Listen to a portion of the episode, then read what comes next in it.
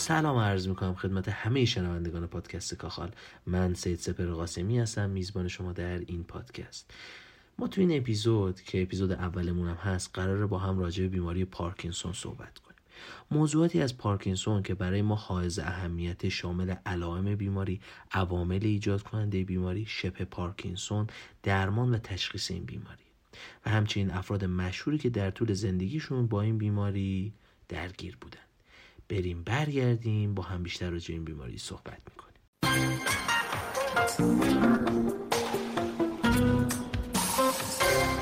به نام خدا سیامک انصاری هستم. و حالا اینجا چه کار می‌کنم؟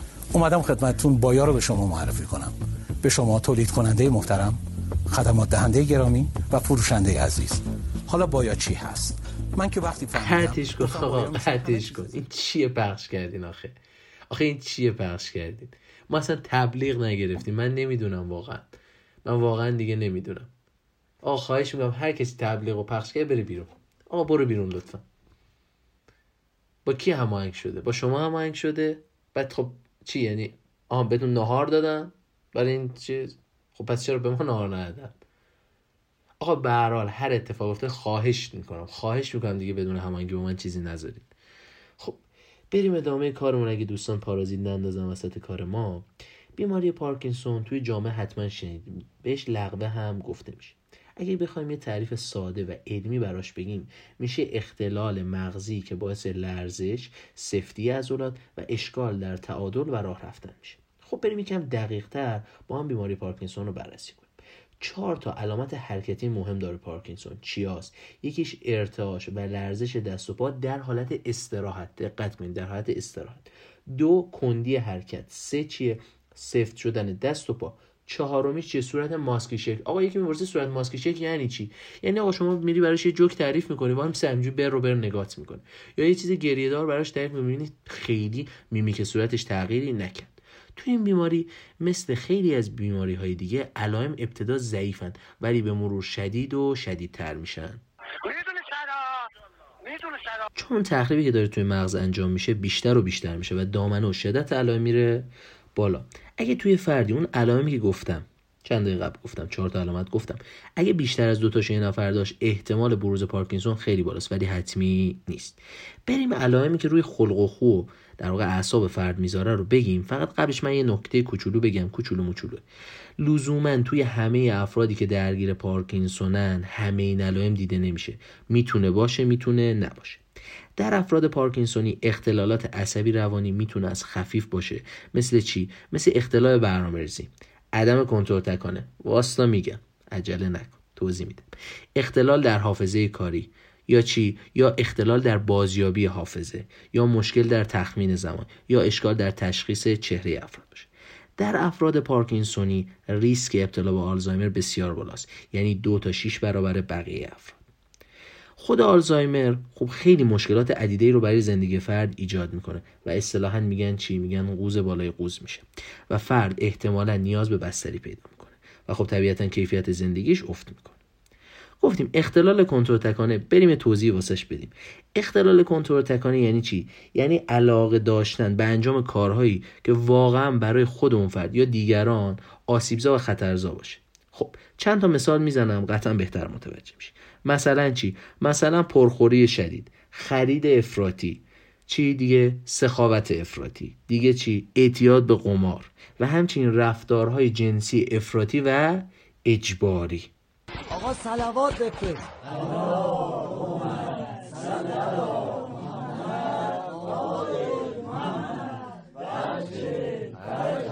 می‌تونه از مثال های اختلال کنترل تکانه باشه. یه نکته رو من چند دقیقه قبلم گفتم دوباره تکرار می‌کنم. حتما گوشه ذهنتون داشته باشین که این علائم نه لزوما در یک فرد مبتلا به پارکینسون وجود داره و نه اینکه اگر یک فرد این علائم رو داشت قطعا پارکینسون داره.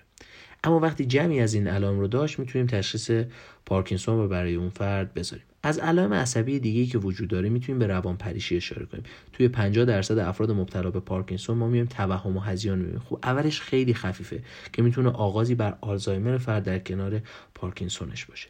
اما این توهم ها به مرور شدید و شدید و شدیدتر میشن و توهمات در واقع به شکل دیداری در میان و به پارانویا تبدیل میشن. ولی توهمات شنوایی خیلی شایع نیستن.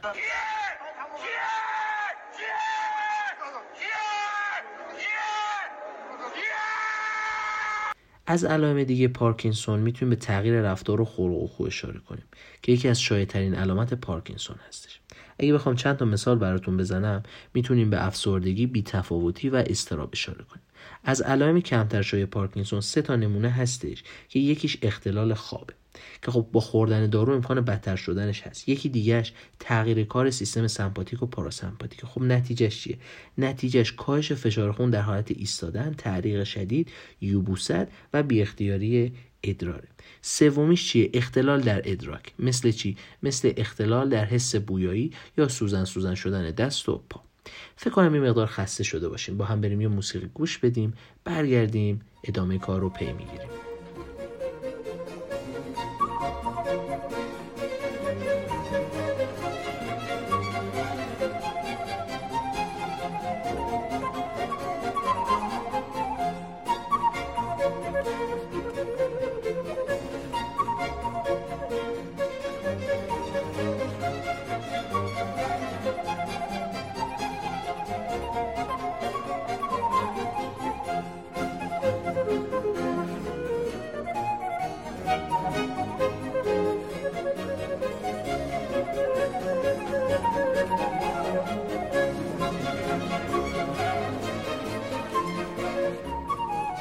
برگشتیم با پارکینسون ثانویه. هر چیزی ما تا الان گفتیم راجع پارکینسون اولیه بود. هر چیزی هم از اینجا به بعد بگیم پارکینسون اولیه است. بازم فقط یه نکته کوچیک من راجع پارکینسون ثانویه قراره بگیم.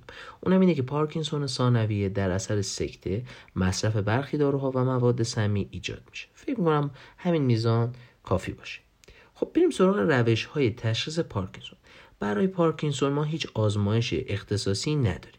ولی خب میایم از اسپکت اسکن علائم بالینی سابقه بیمار آزمایش خون سیتی اسکن که البته خب معمولا طبیعیه ام‌آرآی سونوگرافی مغز پت اسکن و غیره استفاده می‌کنیم. ولی کلا آزمایشات تصویربرداری خیلی به ما کمک کننده نیست. در تشخیص پارکینسون یه چیزی رو باید خیلی حواسمون جمع باشه بهش. اونم تشخیص افتراقی دادن بین پارکینسون و بیماری هایی با علائم شبیه پارکینسونه خب این بیماری ها چیان؟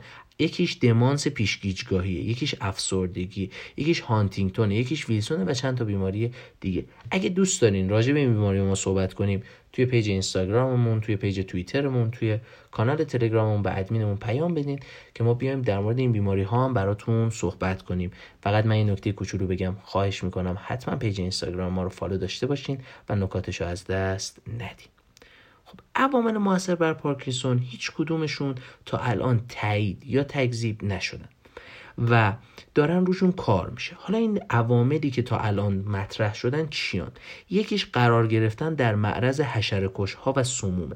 یکی دیگهش چیه؟ نخوردن قهوه است. یعنی خب یعنی خوردن قهوه باعث چی میشه؟ باعث جلوگیری از پارکینسون میشه. و دیگریش چیه؟ سیگاری نبودنه. معتادا نمی‌گیرن.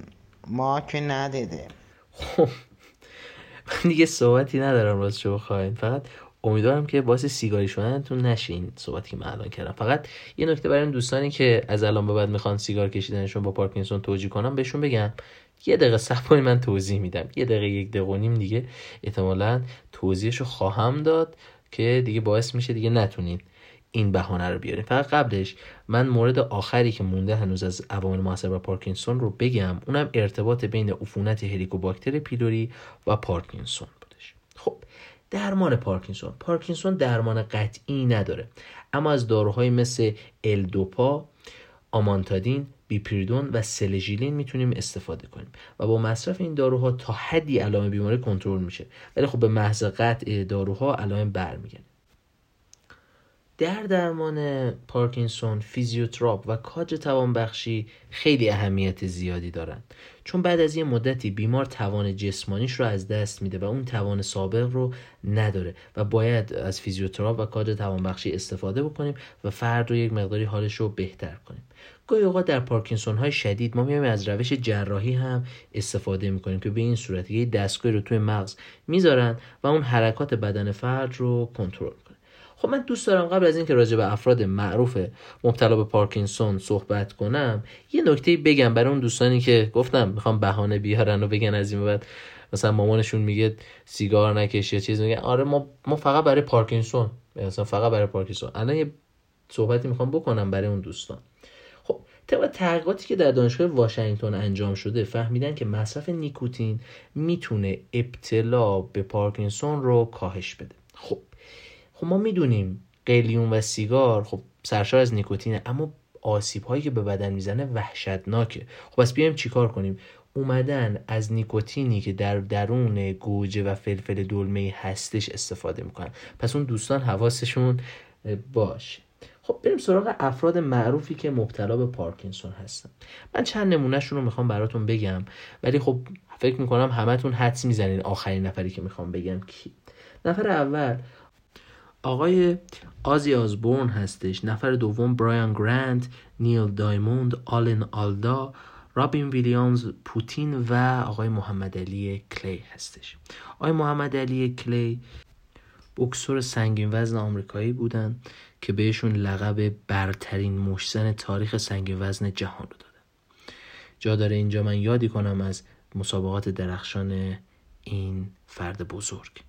خیلی خوشحالم از اینکه در این اپیزود در خدمتتون بودم. جا داره من اول تشکر کنم از شما دوستان که یار و یاور ما هستین و گوش دادین به این اپیزود و همینطور جا داره تشکر کنم از دوستان خوبم که کمک می‌کنن به ما و البته دوست عزیز نازنینم که در پشت میکروفون قرار داره و امیدوارم انشالله یک روزی قبول کنه و بیاد کنار من واسطه اینجا و با هم دیگه این برنامه رو اجرا بکنیم. حالا بارها گفتم تو قسمت صفرم گفتم یه مقداری لجبازه شاید تو قسمت بعدی به ما اضافه بشه. خب امیدوارم که خستتون نکرده باشم. به پایان این قسمت رسیدیم. انشالله به شرط ادامه حیات در خدمت شما عزیزان هستم. خدایا رو نگهدار همه شما.